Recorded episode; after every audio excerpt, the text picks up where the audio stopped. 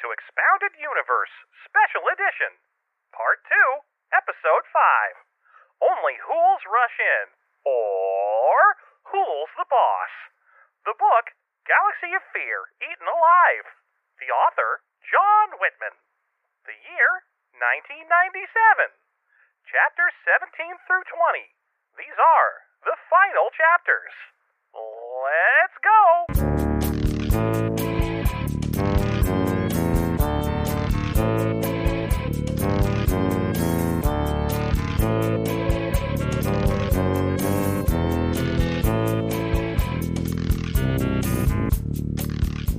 Welcome back to Expounded Universe, the Star Wars Expanded Universe novel discussion podcast, where we get together and discuss Expanded Universe Star Wars novels on a podcast. I'm your host Jeff, and joining me as always, I hope I'm I'm hoping he didn't go to bed in the five seconds since I haven't heard him talk. Uh, John, Oh, it's entirely likely. It might have happened. I've got a Schrodinger's John on my show with me now. Yeah, anytime I'm not talking, I might be asleep. Yeah, if you leave John alone in a room with a bed, uh, there's exactly a 50% chance he'll just immediately go to sleep in it. Oh, yeah. Yeah, if you close the door, then there's a quantum state of John in there. Maybe he's asleep, maybe he's awake. The problem it can't be exactly 50-50 though because even when awake, John is 75% asleep. Well, yeah. See, the thing is, there's the chance that I am both awake and asleep, and you only find out when you open the door. But the longer you wait to open the door, the higher the chance I am asleep is. That's true. It's not quite like waiting for a cesium ion to decay. It's waiting for a lazy man to lie down. They're they're very different. Yes, I have a much shorter half life. Uh okay, so uh how are you otherwise? How you doing? I'm doing okay. It is it's warm, but that's fine because we got an inflatable pool that you can put hose water in. Yep, I've got one of those as well. I believe, as I speak, there's a naked little two year old in there just splashing around, and I think she may also be eating a banana. Oh, great. Yeah, she's multitasking. That's what you like to see. That's an advanced level. Yeah. Uh, I spent the morning trying to teach myself to play piano with nothing but a book of children's songs uh, for piano and knowledge of which key is C. Wow. That's all I know. Uh, Man, I don't even know which key is C, so you definitely got that on me. So you know how keyboards on a piano go three key. The, the black part goes three keys, two keys, three keys, two keys. Sure, why not? Uh, I believe the the key to the immediate left of the two keys that are black uh, is C, and that's going from that and nothing else. I've been trying to uh, learn how to play piano with a book of children's music that does not have a section at the beginning that explains the keys. Good. Great. Uh, It has been going medium well so far. I can play Itsy Bitsy Spider and Kumbaya. wow. That's better than I would have done, which is to say, I would not have tried. Well, I was on baby duty, and she was in the backyard playing in her newest toy, which is one of the a a ball pit. Ooh. I know, right? Out there in her ball pit, and I was just sitting there with a piano, and I was like, "Fuck it," or keyboard, and I was like, "Fuck it, let's do this. Let's figure this shit out." How hard can it be to learn to write to read music? Yeah, how hard can that be? incredibly hard as it turns out because I kept having to skip songs in the book if like the notes were like hollow on the ass part or if they were like upside down or had weird little connecting lines on them or anything. Anything other than just note. I was like, I don't know what the fuck that is. Moving on. I absolutely love that as a musical term, though. Hollow on the ass part. That's great. That's how all vanilla ice jams go. They're a little they're good. He's got flow, but they're a little hollow on the ass part. Woo! And that's how everyone's doing. uh, okay. Also, we did spend a lot of this afternoon uh, running some friends through a guided construction of Sentinels characters. True. I was just teaching people how to play that game because I really like it. And although the game isn't available for sale yet or anything, I have Kickstarter PDFs and stuff. So without giving them away, I walked people through some guided character creation because I wanted them to see a good hero game. And then I gave up on that shit and read the final four chapters of Galaxy of Fear. Yay! Uh, which, speaking of, maybe that's a good place for us to go and have a conversation. Mm, I guess. well, anyway, we start in the underground laboratory. Uh, at the end of the last episode, our heroes were defeated by the Enzine. That's just Zak Tash and Smada the Hutt, who were in the middle of a disagreement. When the Yeah. Enzine came out of the woods and captured them all and dragged them to somewhere. And now we know where. Yeah, they uh I don't know why they brought along Deevee's lifeless husk. I mean, is a droid. It's not like they were going to feed the droid to the planet. The planet doesn't care. I mean, does it or do- I mean, we never established whether D'vouran is even like organic or anything. It's just a planet that eats people.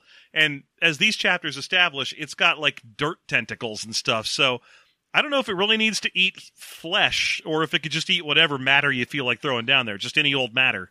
Well, I believe it would have already eaten Deevee had it wanted to. Well, maybe it doesn't care for non-organic matter, but like, you know, it's like it's like if if Deevee your Deevee would be Indian food. like maybe you'd eat it if you were forced to, but otherwise no. Good, thank you. Uh yeah. I get it now. I understand D'vouran much better now. I feel like me and D'vouran really we click. I hear that D'vouran also does not like Indian food. I hear that D'vouran doesn't like niblets of corn. Yeah, your loose corn thing is wild. I didn't even it didn't even occur to me to to bring it up. Uh my my horrible opinion about loose corn.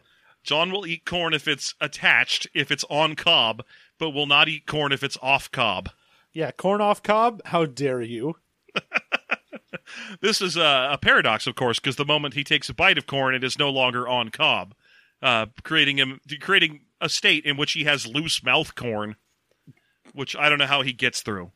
Well, you see, in every bite, I take a little bit of the cob with me. That would be awful.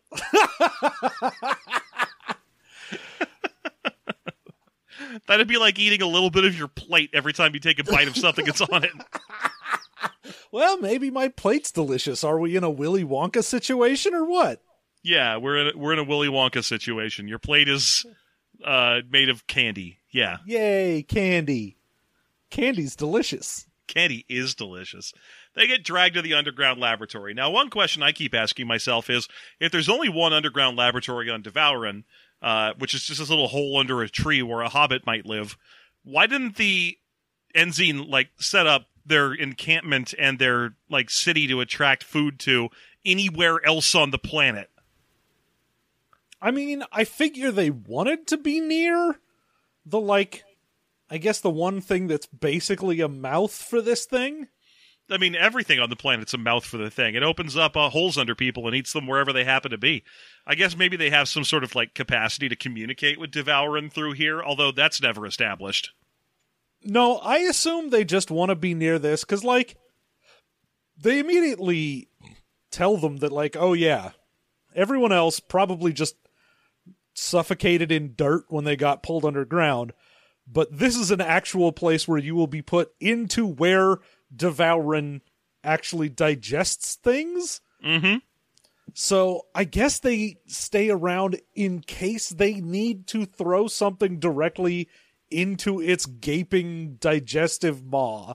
Yeah, like maybe every once in a while something even bigger than a Hutt comes through to visit, like one of them thirty meter tall flower guys Yeah, from that from that one book. You know, sometimes you get a guy and he's like 120 feet tall, and you're like, "Hey, my dude, why don't you come with me? Get in this tiny hole." Welcome to my tiny planet. Would you like to squeeze into this hole and then down this secondary hole? Boy, Well, would I! That's you had- my species' whole thing. You had me at squeeze into a hole. My species' entire thing is about squeezing into holes because one of us did that once. Uh, I mean, ultimately, kind of samesies, right? Hey, now, Whoa, hey, Pro- easy now. recreational procreation. Uh, okay, so, so yeah, they're down in there now, and they have like a, a gantry crane thing that they're they've already put Zak and Tash onto, and they plan to kind of use a, a lift to shove it out over this big open pit to D'vouran. I mean, the way it sort of looks to me is like they've got one of those rope bridges. like from Indiana Jones or that one scene in Chipmunk Adventure. Yeah, it's like that, but they can lower it. All right, you three, get out there and sing Wooly Bully. uh, Zak and Tash were already on it, but then they used like a crane lift to dump Smada onto the onto the uh, platform as well. Well, yeah, because, you know, he's big, and also he's just thrashing around in his uh, net. Yeah, that's a strong net. I, one of the things we've established through years of reading Star Wars stuff is that Hutts are fucking immensely strong. Yeah, Hutt's ripped. Every Hutt is like goddamn power lifter, but also you know a four meter long super worm. So they're all th- uh, just completely jacked, and and probably should be able to snap their way out of whatever. Like that's the the whole thing with them is that they're crime bosses for a reason. If they were like, oh, I'm a weak little slug, I'm I'm harmless and mostly made out of jelly fat, then you know their second in command would be constantly killing them. Uh, yeah.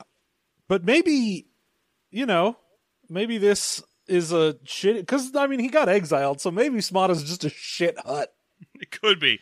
Maybe he got exiled for not being ripped enough. They're like, bro, you ain't been lifting. You're out.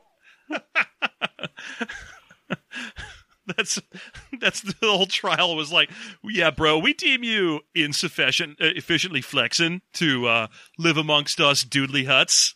You got to go out into the universe and uh, come back with some gains, bro. Uh, objection: My client would like to note that Hutts are hermaphroditic and therefore not doodly. Uh, sustained. Yeah, you present sick arguments. Uh, yeah. So they get put out there, and of course, uh, Zak for some reason still has his board, and so Chood's like, "Hey, one of you idiots, go grab that thing." Get that fucking board away from him. I thought I told you to do that.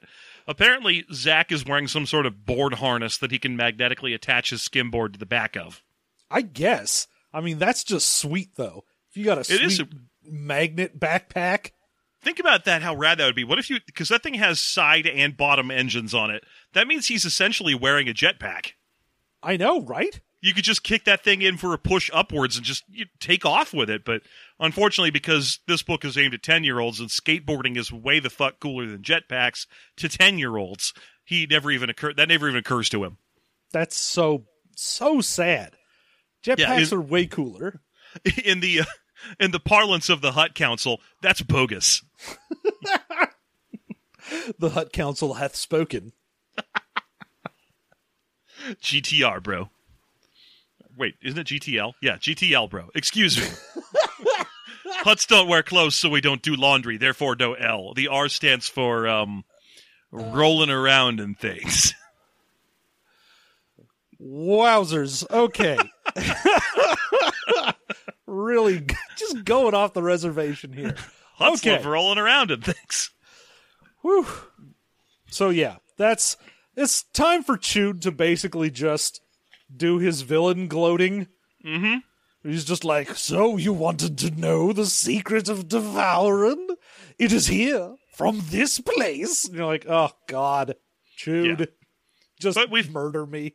We finally get all the shit that we needed to know. Uh, D'vouran was made by people a long time ago, obviously Imperials. Uh, they abandoned the planet at some point, probably because it lost their interest, or maybe the planet ate them. We're not sure. The uh, the planet is full on alive and has like a stomach at the middle of it that eats whatever. And now they're going to get dropped onto the stomach. And apparently, when you're dropped onto the stomach, like it takes a while to digest you. I mean, it's basically Sarlacc pit rules in that if you go in through this like weird opening, then it slowly digests you. And I think it slowly digests everyone it takes, but it also has to like drag them through dirt first, so most people just suffocate to death before they are slowly digested. that's the thing that's getting me here because ultimately, I mean, spoiler alert, a bunch of Enzine are about to fall in the hole, and it just describes them as disappearing into dirt at the bottom of the hole. Well, So- we'll get into why that might be.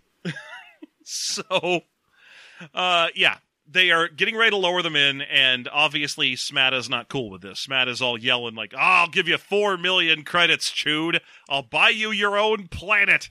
I, and Chood's like, doesn't doesn't even say, "Bro, I got my own planet. I I live on my own planet. It eats people." Yeah.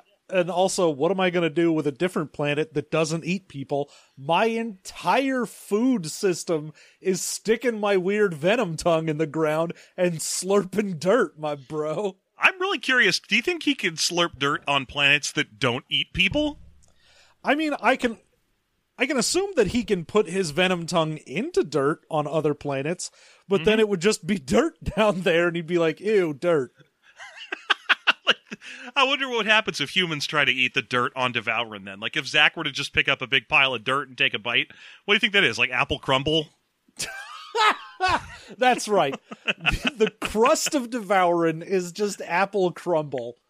And it's different desserts as you go down. Well, it's crumble on top because that's just dirt and loose soil. But then when you get to the hard pack, that's like the apple cake. Yeah, and then of course once you get to the core, that's peach cobbler. Yeah. yeah, the liquid magma center is mostly cobbler and and uh, I don't know, hot custard. Yeah, it's mostly nickel and cobbler. Uh, yeah. So Smat is yelling his like various threats and promises at Chood, who doesn't give a shit, and Chood orders that the three of them be lowered into the pit. Yeah, and you know, Tash is all woe is me. I I should have tried harder to make people listen. And at least Zak's like, no, it's not. It's not your fault. We're the ones who were like, ah, you you dummy, nothing's happening. I mean, ultimately, they shouldn't be blaming themselves, either of them. I mean, Tash is like, oh, it's my fault. I did this. And Zak is like, no, it's all our fault. And I really wanted the two of them to be like, oh, no, wait, this is fucking Hoole's fault. Oh, wait a minute, hold on. We didn't have a choice coming here. yeah, our babysitter brought us here, kicked us out of our nice, safe ship, and then disappeared in the forest after leaving us with this nasty dirt vampire. What the? F- this isn't either of our fault. I mean, honestly, even if the planet wasn't alive and the Enzine weren't like ridiculous dirt parasites, there's still the fact that Hoole was like, yo, I've met this alien for five minutes. You should live at his house. Bye. And we're about to establish that Hoole was here to investigate this whole thing. This is Yeah. why this is why Hoole was here. And so he knew full well that this planet was immensely unsafe. And yet, Uh, yeah. So speaking of which, as they're being lowered down and saying all their woes is me's and what have you, uh, the Enzine that took the skateboard away from Tash clocks Chood over the head with it. yeah, she looks up and she's like, oh, all these Enzine are looking so hungry and menacing at me. Except that one. That's weird. Anyway, oh shit, I was right. It's Hoole as an Enzine, and he's here to hit a dude. Yeah. So he he smacks Chood with a skateboard, uh, and then he gets jumped by all the Enzine as soon as they realize what's happening. But he turns into a ferocious Wookiee. You'd think there would be A bigger thing he could do. like something else that would be more I don't know, efficient to murder things cuz I mean- also he can just change shape to whatever. He Yeah, doesn't have the conservation of mass. I don't know if we've established that yet in this story, but it, we will in the second to last chapter of the book. He turns into a fucking mouse that weighs what a mouse weighs. Yeah. He's he's not just a shapeshifter. Hoole is magic. Yeah, he's got magic shapeshift. So you You'd think he could just turn into a krayt dragon at that point. I know. They, obviously, they've seen them because Deevee keeps trotting out his impression of them. Yeah. But but no, apparently Wookiee is the best he can think of, and I'm like, come on, dude. You, there's no way you don't know what a Rancor is, or a Krayt Dragon, or hell, even in the first chapter of this book, you turned into a slavering beast monster to scare Zak. You Just- dick. Just do that again. But nope, Oh. oh, Wookiee he will be. But luckily, uh, apparently these blue little Enzine guys are pillowy, soft marshmallow boys because as they rush him, he just sort of idly pushes them into the hole. Yeah, I mean, I do think the book is trying to be like, Wookiees are rad. Like, you're a 10 year old. You like skateboarding and Wookiees, right? That's your thing? Yeah, the only thing I like more than skateboarding and Wookiees is skateboarding Wookiees. Well, get ready for it. That's the second book in this series. Galaxy of Fear, skateboarding Wookiees. Uh, but Okay. yeah, he manages to uh get the pendant away from Chood as well. Mm-hmm, mm-hmm. Yeah, he gets the pendant away from Chood. Uh, he's holding it aloft triumphantly and, and trying to figure out a way to rescue the kids when Chood jumps him again, and the pendant goes flying into. Oh no, wait! I think he gets the pendant again. Does Chood? So they fight over it a bit, but eventually Chood is knocked into the pit. Yeah, because uh, you know he's fighting off the other Enzine, Mm-hmm. and he's basically doing fine. But then Chood like uh gets him from behind with a metal pipe and is like, "Fuck you, buddy!"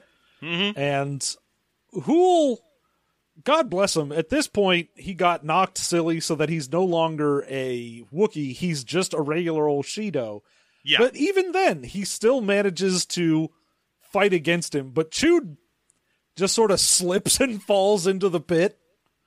I gotta This is why Star Wars needs OSHA. Yeah, right? There's just be a railing around this thing. I mean, granted, this is an organic pit, probably carved out of the planet by the planet itself, so railing, who would bother? But uh, but I totally get it. You're right. Star Wars needs OSHA. Can I just float something, John? These are fat little blue guys who don't seem to be especially strong and use their long proboscis tongues to stick into the earth. Do you think that he, the uh, author pitched ortolans for this and got shot down? I don't know what an Ortolan is, so Oh, well, maybe. By all means, allow me to elucidate on one of the many species of Star Wars for you. Uh, Max Max Rebo is an Ortolan. He's that little Oh, blue okay. elephant guy in Jabba's palace. Yeah, no, he's a Hooter from Captain EO. I get it. Yeah, exactly. Do you do you think that that was maybe the original pitch? And he was like, "Look, they're little blue guys with elephant trunks, and they stick the elephant trunks into the earth and drink mightily of its, I don't know, earth juice." Uh, I want Hooter from Captain EO to come here and be a, a villain in my weird horror book about a planet that eats people named D'vouran. and they were And like, they went, "No, You know what? the back half of that, sure. Mm, Not so sure about the front half, though. we're holding the Ortolan species in case someone needs them for something else." uh, so we can't let you have them as dirt sucking, weak little aliens. Uh, can you make it so it's not their nose? And he's like, "Gotcha. No more notes." Say no more. I've already written the book. he just did a find and replace. Uh, Uh, okay, so so yeah, uh, Chood gets defeated and is tumbles into the pit, but unfortunately, he had the pendant. oh no. So below them, the planet has, I guess, sort of like magma dirt that is its flesh. Like, They keep saying This- magma or lava, but it can't be magma or lava because how would that slowly digest you over months and months? well, yeah, they say basically magma and lava, but then also call it like churning mud and dirt. So it's like I assume that maybe it's just flowing in sort of the same way that like lava would, but is looks like dirt. Man, I don't know.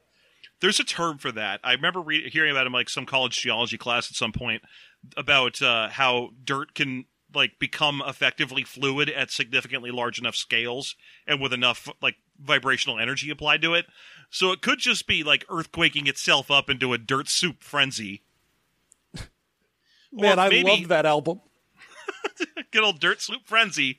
Uh, whose album is that? L- Lou Reed, Devo. What are we doing here? Who are we going with on this one? What's the joke? what what is the joke? we got to triangulate this joke. Uh, Ugh. okay. In, anyway, I, I mean, ultimately, also it could just be that the pit is deep enough that it goes down to the magma center, which is, as we established, hot custard. Hot brown custard. Oh no. This planet is farting up hot brown custard. Shoot, is it too late to add a third name?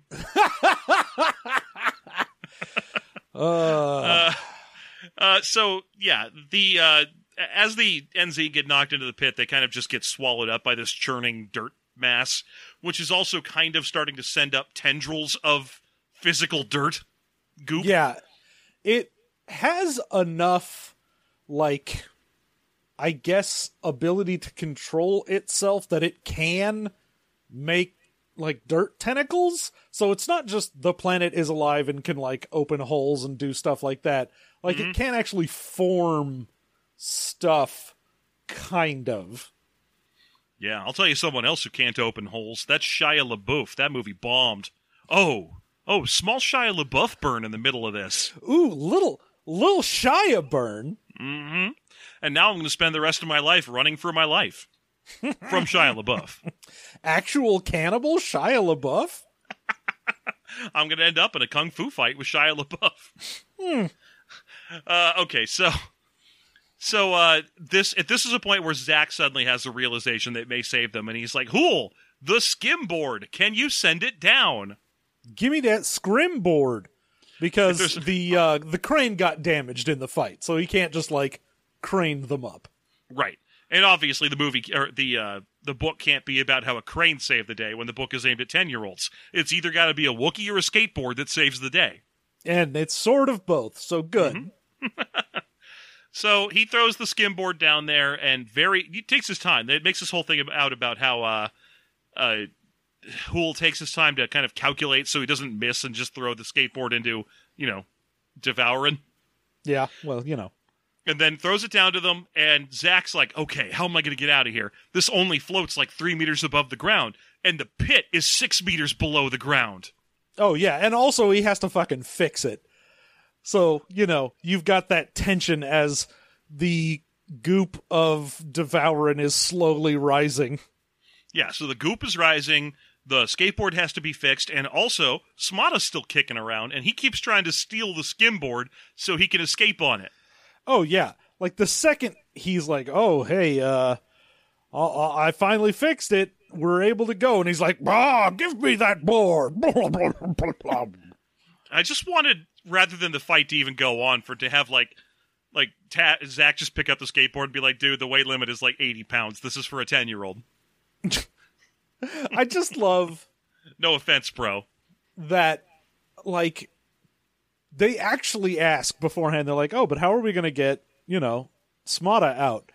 And he's like, ah, "I intend to leave you behind. Give me the board." And they still make two more attempts after this to try and maybe save him. Right. Uh, it, it doesn't work. He keeps trying to grab the board away from them and yelling about how he's going to steal it and they're going to die. And then eventually he overextends himself, topples over, and falls in the pit.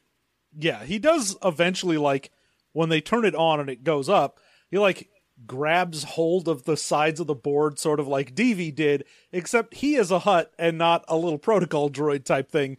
So he's basically just slowly pulling them down into the goop. Right. And they more or less kick him loose to his death, and he falls screaming about Nerf Dung or Bantha hurting or whatever the fuck, and vanishes into the earth of D'vouran. Yes, now, that- but they're still presented with a problem that can only be solved by foreshadowed skateboarding tricks.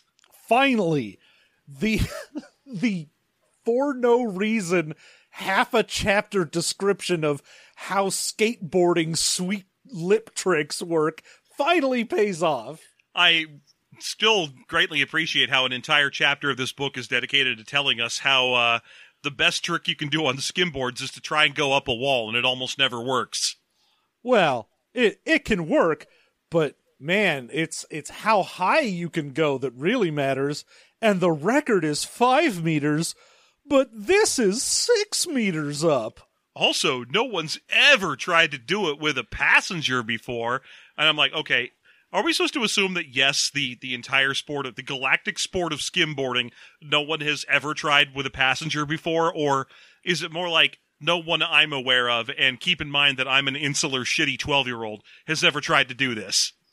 Oh, it's one of those things like when you're a little kid and you think you're super hot at something, like you're playing Mario Kart and you get a really good time and you're like, I bet that's a world record. I bet no one's beat this level with Bowser faster than that. Yeah, yeah. So basically, we're getting a little look into his head where he's like, no one in the history of skimboarding has tried to skimboard their big sister up a wall. This is impossible. But I must do it. I must do it. Uh, and indeed, indeed he does. I mean, there's a whole bunch to it. He he shoots over towards the wall. Apparently, they start skimboarding right as the point where the wall is getting, or the, their platform is being overtaken by the dirt, because there's no description of him suddenly losing altitude when he goes off the platform. Hmm, hmm, hmm. So he skimboards over the dirt of D'vouran, hits the wall, and just rockets 10 meters up into the air. Which, again, I, I keep thinking they describe this as like a feat of sporting prowess, but really it's just that Chewbacca messed with his engines. Oh yeah, it's it's great to me that they're like no one ever gets whatever distance. And I'm like, someone has to have been like, yo, I've got a non-street legal skimboard, and this fucker can shoot me like into space. So meh. Yeah, you'd think someone would have just mounted a regular ass fucking repulsor lift on one of these things and just turned it into a a, a regular car. you see Yo, that some I got me a car with a skimboard taped to the top of it. Let's go. I mean, you see this from time to time. You see those guys skateboarding through a neighborhood. You can always tell because they sound loud as fuck. Who have like a longboard skateboard that they've attached like a lawnmower engine to. Oh my god, I hate that shit. They took the handlebars off of a razor scooter and took a lawnmower engine and attached it to a skateboard, and they're like, "Look at me make a lot of noise and go sort of faster." Yeah. So you know someone has done that same kind of dirtbag shit to one of these skim boards. Uh, I mean, ultimately, we, we do know that Alderaan, prior to being blown up, was a roughly equal measure like gauzy nobility and inbred hicks. Yeah, pretty much. Yeah. So, you know, maybe he just didn't even know about the, the Alabama parts of Alderaan Hmm. and was. Alabama Ron, as it was called. That was the. Oh, Alabama Ron, Alabama Ron, Alabama Ron. I felt a voice as if a great number of, of I felt such pain as if a great number of voices cried out at once and then were silenced, and a lot of them were racist. Uh, I just like to take this moment to say not everyone from Alabama is racist. That is a horrible stereotype, but we understand that the South has problems. Thank you. Uh, notably, Continue. I was I was not talking about Alabama, but Alabama Ron, a fictional. I'm sorry, co- Alabama Ron. Alabama Ron is a fictional country on the fictional planet Alderaan, where everyone is racist. where everyone is racist. Was racist, of course. They all died in the year zero BBY. Of course. Mm-hmm. All right, so So yes, they get they out. managed to get out, but it seems as though all of the nasty, churning, molten mud lava is still coming out, and it's sort of pouring out of the hole. Mhm, mhm. The planet's the getting wilder. planet's getting shaky. And apparently, Hoole's like, "Oh, it ate the pendant, and it don't like that pendant." Yeah, so it's it's basically ate something that's going to give it terrible gas, and now we're going to die to planet farts. Oh yeah, this this planet just ate a pendant, and it doesn't have any tums left. I would have loved it if they had fixed this problem by just throwing a tube of Rolaids into the pit. Oh, oh, thanks. Ah, do you have Pepto Bismol, or as I like to call it, Sootho Pink? References. Uh, so anyway, they're like, Hoole's like, hey kids, I had to wait to do all this stuff so I could learn what was going on on the planet. Anyway, let's never talk about that again. Hey, can that skimboard carry the three of you? Yes, it can. But we can't leave you here, Uncle Hoole. Oh, don't you worry about that. I'm going to turn into a tiny mouse and jump on you, and this will not appreciably change the weight in the skimboard, which means I'm magic. Yeah, he's magic, and not only that, but he's dumb for a magic guy. Turn into a fucking bird, buddy. You could have skipped this whole problem. Yeah, well, you know, I thought that's what he was going to do in the first place. When he was like, "Oh, don't worry about me," I was like, "Oh, he's going to turn into like some giant bird and fly above them." I get it. And then when he turned into a mouse, I went, "No, No, don't be magic. That's stupid. I mean, ultimately, if he's got enough wealth of Star Wars knowledge, he could have turned into that fucking dragon thing from the second Ewok movie and just flown down there and got them.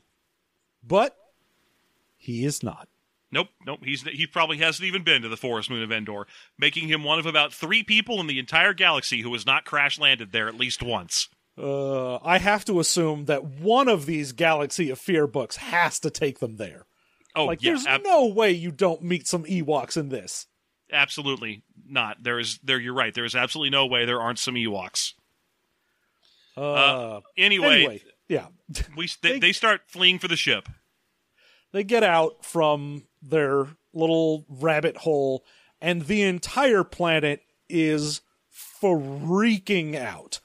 Like, the entire ground is boiling, trees are sinking into it, there's liquid dirt bubbles that are popping. Yeah, everything is falling apart. The planet is effectively collapsing in on itself, and it is still desperate to catch and kill them in particular. Oh, yeah, it's got little mud tendrils that are trying to get in their path. Yeah, you'd think you could just skip that and just, you know, concentrate on being a big burpy mess, and then eventually they'll just die in the accidents it's causing all over the place. But uh, they, it- it's got to be both. They get chased to the shipyard where all the other ships are already starting to get buried into the mud tendril, whatever. Uh, but the the light runner is still okay, at least as they make their approach. Yeah, I guess the Light Runner was parked, I suppose, more towards the middle of the spaceport because the spaceport's still like up, but Yeah, it's uh, it is getting devoured. Yeah, absolutely. So the, the the spaceport's getting eaten as they get there. They manage to get to the ship. They get into the ship. They uh, the, Hoole jumps off the skateboard, turns into a Shi'ido again. Uh, everyone's getting on board. They fire up the engines and put them to max, but it's too late. The pl- the uh, light runner is already started to sink into the surface of the earth, and they all d- and they all die. And and uh, folks, end. that's the end. Okay, we'll see you next week. With a story about a different Zak and Tash. As established, each one of these books is about two Zaks and Tashes. I'm sorry, one Zak and Tash per book. Yes. except So for the third get- book. The third book is is too many Zaks and Tashes. The third book, however, is oddly about some sort of Celtic ritual with masks involving turning kids into bugs. It was a weird departure. but don't worry, you can still see the first movie playing on a TV screen at one point. book. Uh, you can still see the first book.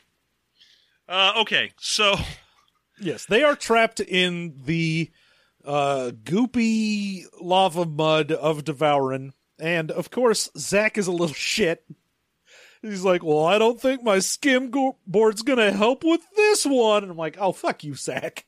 You're all going to die. Quit making stupid quips. I really wanted him to just blame Tash here and be like, "Man, if you hadn't spent time pretending to be a Jedi in the cockpit, everything would be fine." Ugh. Oh, but we don't need your help, Zak. Look, up there. A saucer shaped ship that is a Corellian freighter with surprising agility. It sure Why- seems to be beat up, though. Man, it sure is doing moves that any regular pilot wouldn't be able to. It must be Dash Rendar aren't and the Han Solo. and neither is this one. Here comes Dash Rendar in the Outrider. hey, cool. And then he Dash is immediately here. Dash Rendar on the Outrider shows up and immediately plows into the mud. Just and immediately plows the planet. Just gets balls deep in there. Oh man, Leebo's all like, "Oh hey, what's up, D- D- Deevee or whatever?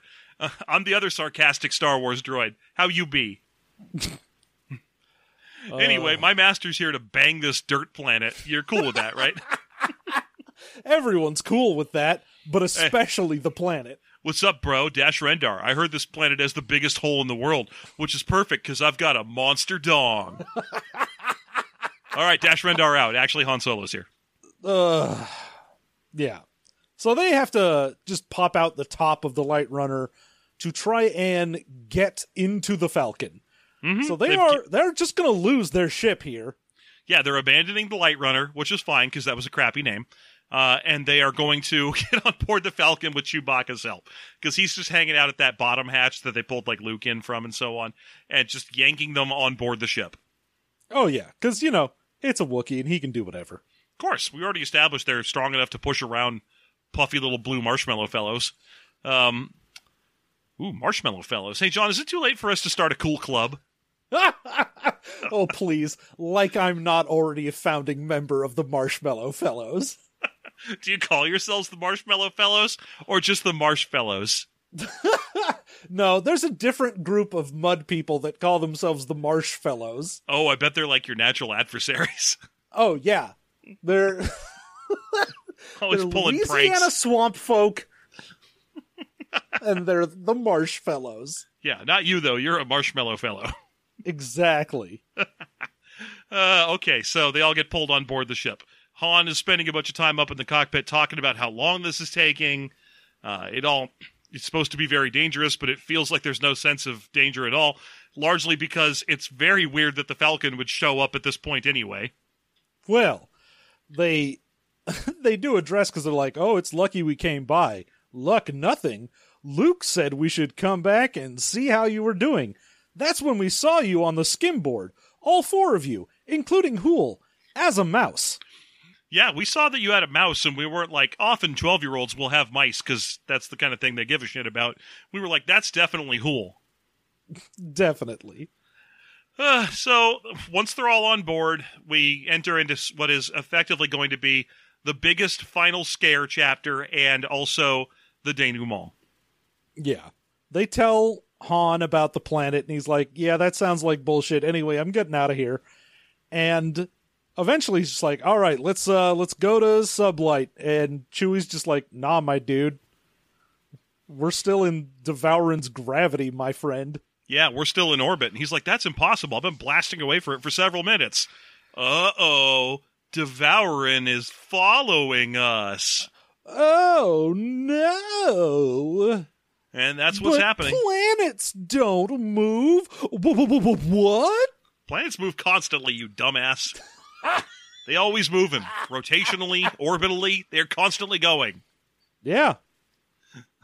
And, And- also, just, you know, from the Big Bang, they're moving as well. Yeah, there's also a constant expansion, although I don't know if the Star Wars galaxy has experienced a Big Bang. Oh. Dash Rendar's there. It has. it's had one or two Big Bangs because of his monster dong. you see? Uh, so they, get. They're chased by the planet now, and I have so many questions about this. Does the planet have, like, eyes? How is it doing this? And I also, mean- how. Does it have a propulsion system? Again, how is it doing this? I don't know. I assume it's, I guess, just super farting in the opposite direction to go after them? Yeah, this chapter is really leaving a lot to be desired in terms of the storyline of how the planet does anything at all. Because it's just following them at sublight speed. Like, it's as fast as the Falcon is, and it could just break off its own orbit if it wants to. And as always, I feel like I bring this up every time we get one of these fucking moving planets in Star Wars. No one's addressing how this interacts with the local star that this thing was orbiting around, thus giving them, you know, light when they were on the planet. Yeah, nope.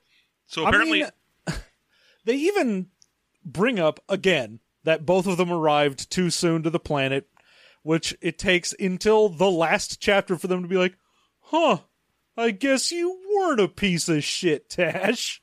but, like, it, even then, if on the star charts they were like, oh, it should be 20 minutes that way by, you know, our ship who goes ridiculously fast, that would drastically change things. Yeah, no, there's so much being like questioned here. We we get no idea of Here's the problem. Here's the other problem we're going to run into. The planet's chasing them, right? So we know that's happening. Obviously something must be propelling the planet. It can't just be moving. It's not like it's just out there doing a fucking breaststroke. so it's being shoved along by something and we're getting to our second round of Zak foreshadows how to get out, get everybody out of here by being cool as hell. Because That's right. because because Han's big plan is, oh, check this out, kid. Oldest trick in the book. And he like slingshots, like in the first episode. Yeah, you remember in chapter one when they had a pilot that slingshotted and it turned out it was the kids playing a Vigimo game. Mhm. Well, this time we're doing it for real, baby. they slingshot around the planet and they get some kind of fucking boost or something and launch themselves thousands and thousands of light years away from it so they can lo- go into light speed if they want to. But they have to go around the back of the planet to do this, which is the perfect time to be like, hey, how's this fucking thing moving? Yo, let's get a look at the butt of this planet. What's going on here? Show me this planet's ass. Yo, does this planet got dumps? Or uh, what are we talking here? Are we talking like Pixar mom thick or what? Yeah, it's got dumps and it's also got a problem right now. So there's nothing but barely digested blue dudes and Hutts coming out the back of it. Just still alive, Smada, just like ah, and but they get away. They fly away from the fucking thing, and as they're getting away from it, they look back at the chaos that has ensued and the planet that's no longer close enough to catch them in their gravity well, and then it starts to morph and change shape. Yeah, it's straight up like the planet is squirming, which Mhm. is real disturbing to think about. I like it. It kind of sounds like when you have like a blob of goop in zero gravity and CGI thing, and it's just kind of morphing and bubbling around and changing shape and shit. But Oh, then yeah, eventually, it's, uh, it's like a lava lamp. yeah, it's like a lava lamp. But eventually, it expands dramatically all of a sudden, like gets all huge, and then collapses in on itself and just disappears. It seems that D'vouran has devoured itself. Oh, the one meal it could not eat itself. Oh, it died as it lived. D'vouran. And our heroes are like, wow, I guess it ate itself. That's the end. Oh, ha ha. What now? Well, Oh Han, boy. Han does have to get a cha- get a chance in here to go. I have a bad feeling about this, which which everyone's like, "Thank you, Han." Thanks. It's good someone said that. Yeah, I felt like that was missing, Uh and that's pretty much the end of the book. I mean, ultimately, we get Hoole we being do like, have an epilogue. "Yeah, we do have an epilogue, but we also get a little bit where Hoole's like, "I'm sorry, kids. In the future, I won't dump you on random planets with murderers." but we but, Sorry about that. but we still don't get the explanation of what he's doing exactly. I guess we're saving that for the next of these books or something. I guess because we do still get Tasha's like, "Ooh, I remember Smada's words. I wonder why Hoole wants to find these mysterious scientists that created this living planet. Is it to catch them or join them?" Hmm. Well, first off, he's not a scientist. He's an anthropologist. That's, That's, a kind of science. scientist. No one creating weird mutant planets is like, "Oh, good, an anthropologist. Just what we needed." Oh, that's the other thing that we get a discussion of here is a brief discussion about what the fuck the Enzine were. They were like, it's too coincidental that dirt-eating planet Paris fleas would show up on a planet that's full of tasty meat.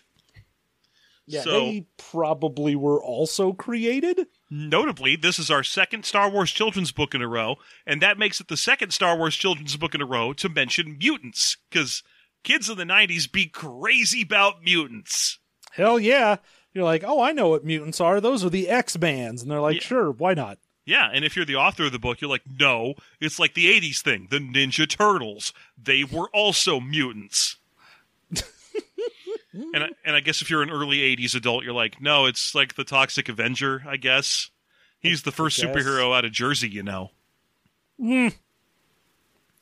And then, of course, the very end of this book lets us know that light years away, in the far reaches of the outer rim, there's a commuter starship chugging along. But suddenly, it jumps out of hyperspace with a jolt. That's weird. This beautiful blue green planet wasn't on any charts before. Bah, bah, bah.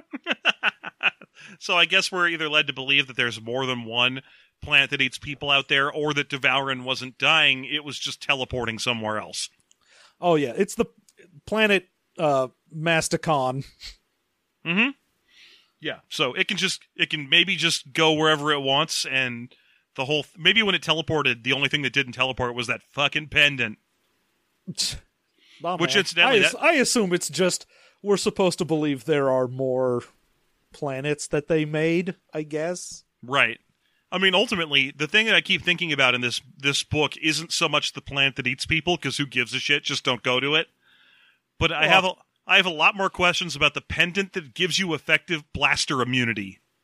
I mean, they even say at one point, Chood was like, God, I wish I was able to study that thing. That was ridiculous. What a MacGuffin. Too bad it's gone.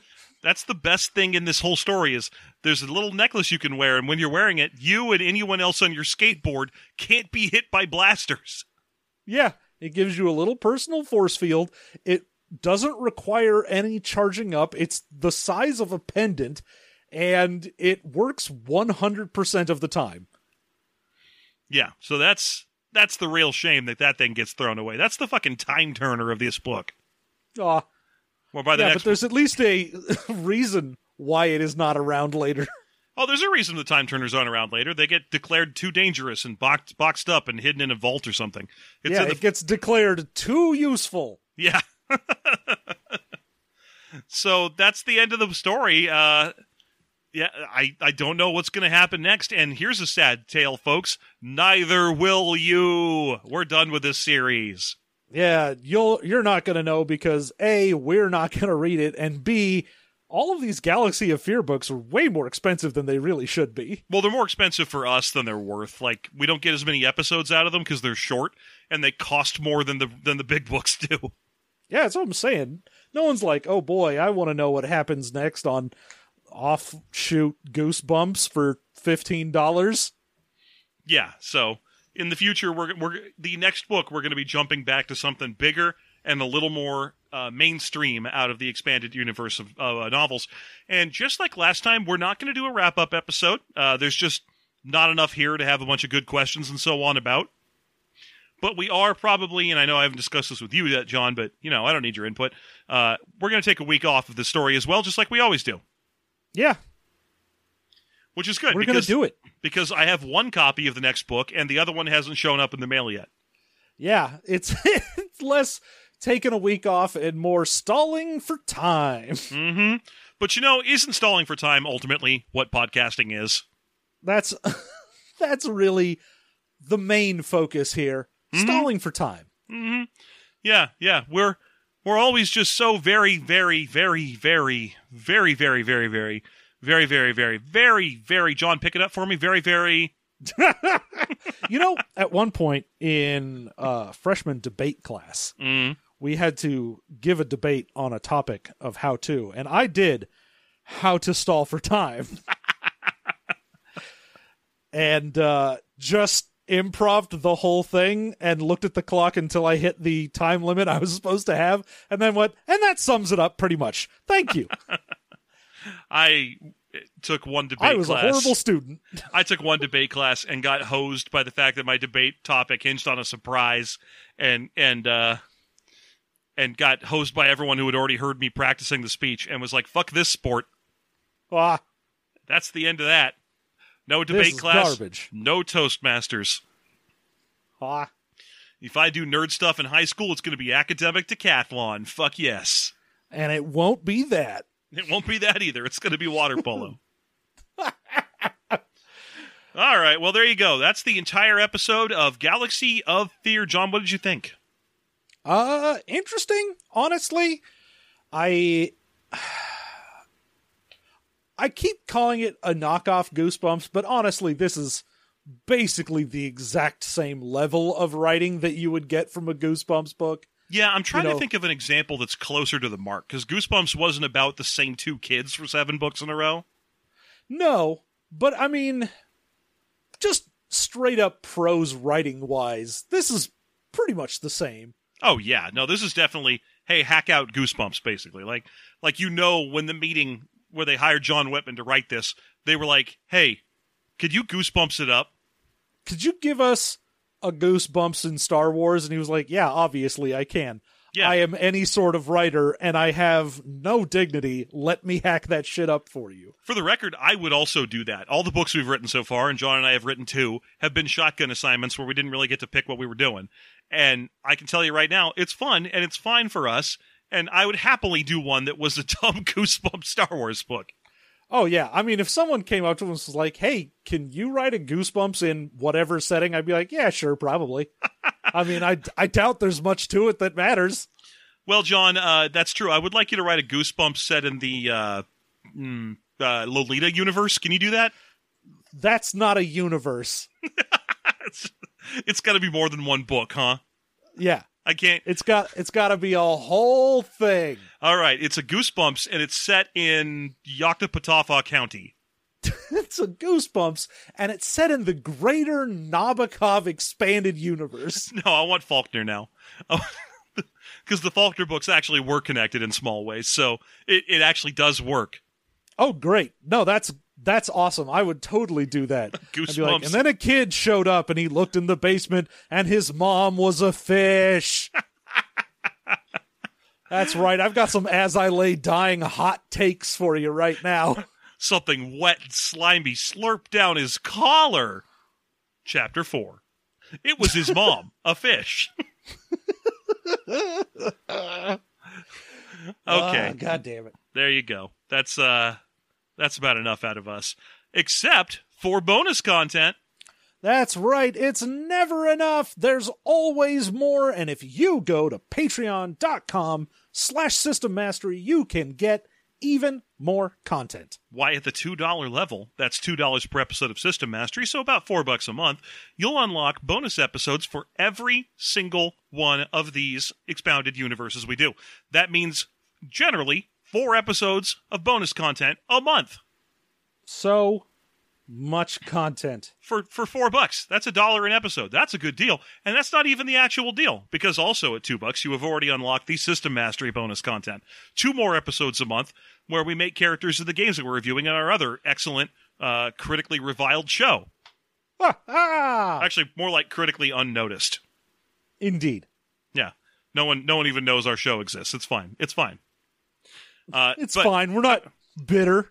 Yeah, no, we're not. We're not. I mean, ultimately, what will we submit to? Is there any single RPG award show that isn't shitty? No, there isn't anything that we would submit to. You can't submit to Diana Jones. That's just a bunch of creepy ghosts making up whatever the fuck they want once a year at Gen Con. Who gives a shit? No offense And to anybody. also, I will never submit. Also, no offense to anybody who's on like the board of the Diana Jones Award that we might be like friends with and stuff. Oh, Uh. full offense to them. And then what else you got? The Ennies? Yeah, Yeah. yeah. Specifically, Meh. you could put Specifically, meh. you could put quotes around that shit. I don't want I don't want fucking Cartass's leftovers. Fuck them. Yeah, go ahead and give us a quote. The Ennies, System Mastery says, meh. there you have it. Uh, so that's six episodes a month for like 75 cents each at, when you boil it down. That's at the $2 level. There's even more bonus content to be unlocked at the $5 level. Come join us. We are less than $150 from hitting the stupidest goal we ever set. set. It's true.